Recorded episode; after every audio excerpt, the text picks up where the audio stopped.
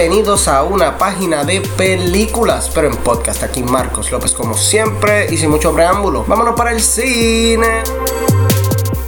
Bueno, mi gente, les tengo que contar un secreto. Péguense, péguense, péguense. Yo no sé nada de carro. A veces es bien gracioso porque en mi trabajo muchas personas llegan y se ponen a hablar con mi compañero de trabajo de carro, que si el motor esto, que si la manga tal, que si esto, que si lo otro, y yo. Nice.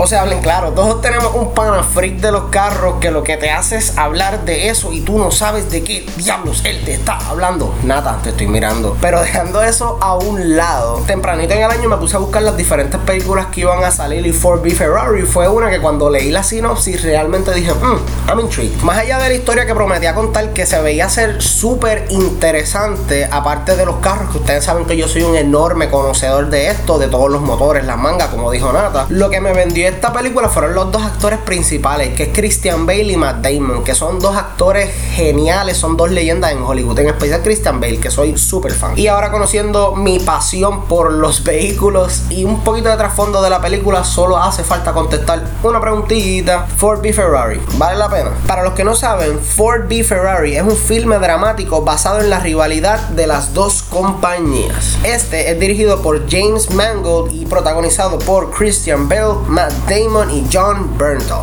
La película narra la historia del diseñador de autos americano Carl Shelby y el piloto de carrera británico Ken Miles. Estos deberán luchar contra la interferencia corporativa, las leyes de la física y sus propios demonios para construir un vehículo revolucionario para Ford Motors. Juntos planean competir contra los autos de carrera de Enzo Ferrari en las 24 horas de Le Mans en Francia del 1966. Mi gente, empezando tengo que decirles que la actuación en esta película, boom, calibre, calibre, calibre. Esto se ve principalmente de los dos protagonistas, Matt Damon y Christian Bale, pero realmente el que sobresale bien duro es Christian Bale en esta película. Este se roba cada escena en la que está y sientes por este personaje porque no ha tenido una vida nada de fácil. Después de ver esta película, yo siento que Ken Miles es un nombre que yo debía haber escuchado hace mucho tiempo porque el, tipo es una deidad con los carros. En la misma película te presentan que él está guiando el carro, él lo guía 10, 15 minutos, se baja. Ok, hay que hacerle esto, esto, esto, esto y esto para que el carro sea más rápido y tenga mejor rendimiento. Y la pega, el wow. Pero si le soy sincero, nada le gana la introducción de este personaje que es este interactuando con un cliente en su taller y se la deja caer tan, tan feo. El carro no tiene un problema, es que tú no sabes guiar, campo de zángano.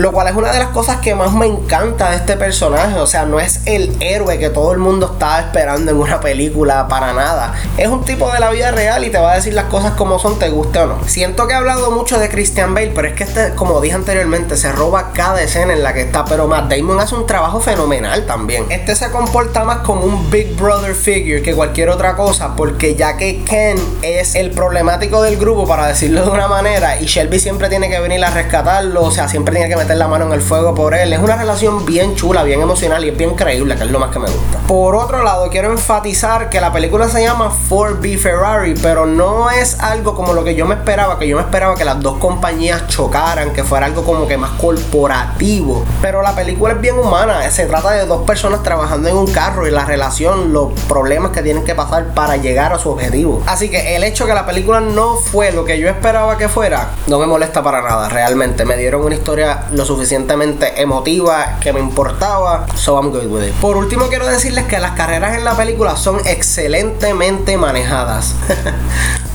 Estas crean una tensión increíble porque aparte de que estas personas no solamente están guiando, están luchando contra los elementos y estas carreras muchas veces son de 24 horas, 18 horas, no sé cuántas horas, tú dime. Hay muchas escenas en la película en la que tú te sientes que estás guiando esos vehículos, que tomas cada curva, cada bache y es bien intenso. Y les digo la verdad, me gustaría ver esta película otra vez en IMAX o en la pantalla más grande que encuentre porque wow, visualmente es otra cosa y el audio ni se diga. Si tuviese que pensar en algunos negativos, tengo que decirles que hay una escena al final en la película que es bien impactante, pero siento que si lo hubiesen alargado un poquito más para que el público pudiera digerir un poquito más esto, creo que hubiese sido mucho más impactante, pero no le quita para nada a la película. Aparte de esto, la película a veces intenta meter humor en partes que no le corresponde y eso me sacaba un milisegundo de la película, pero rápido volvía a encajar cuando los personajes volvían a interactuar y seguían con la historia.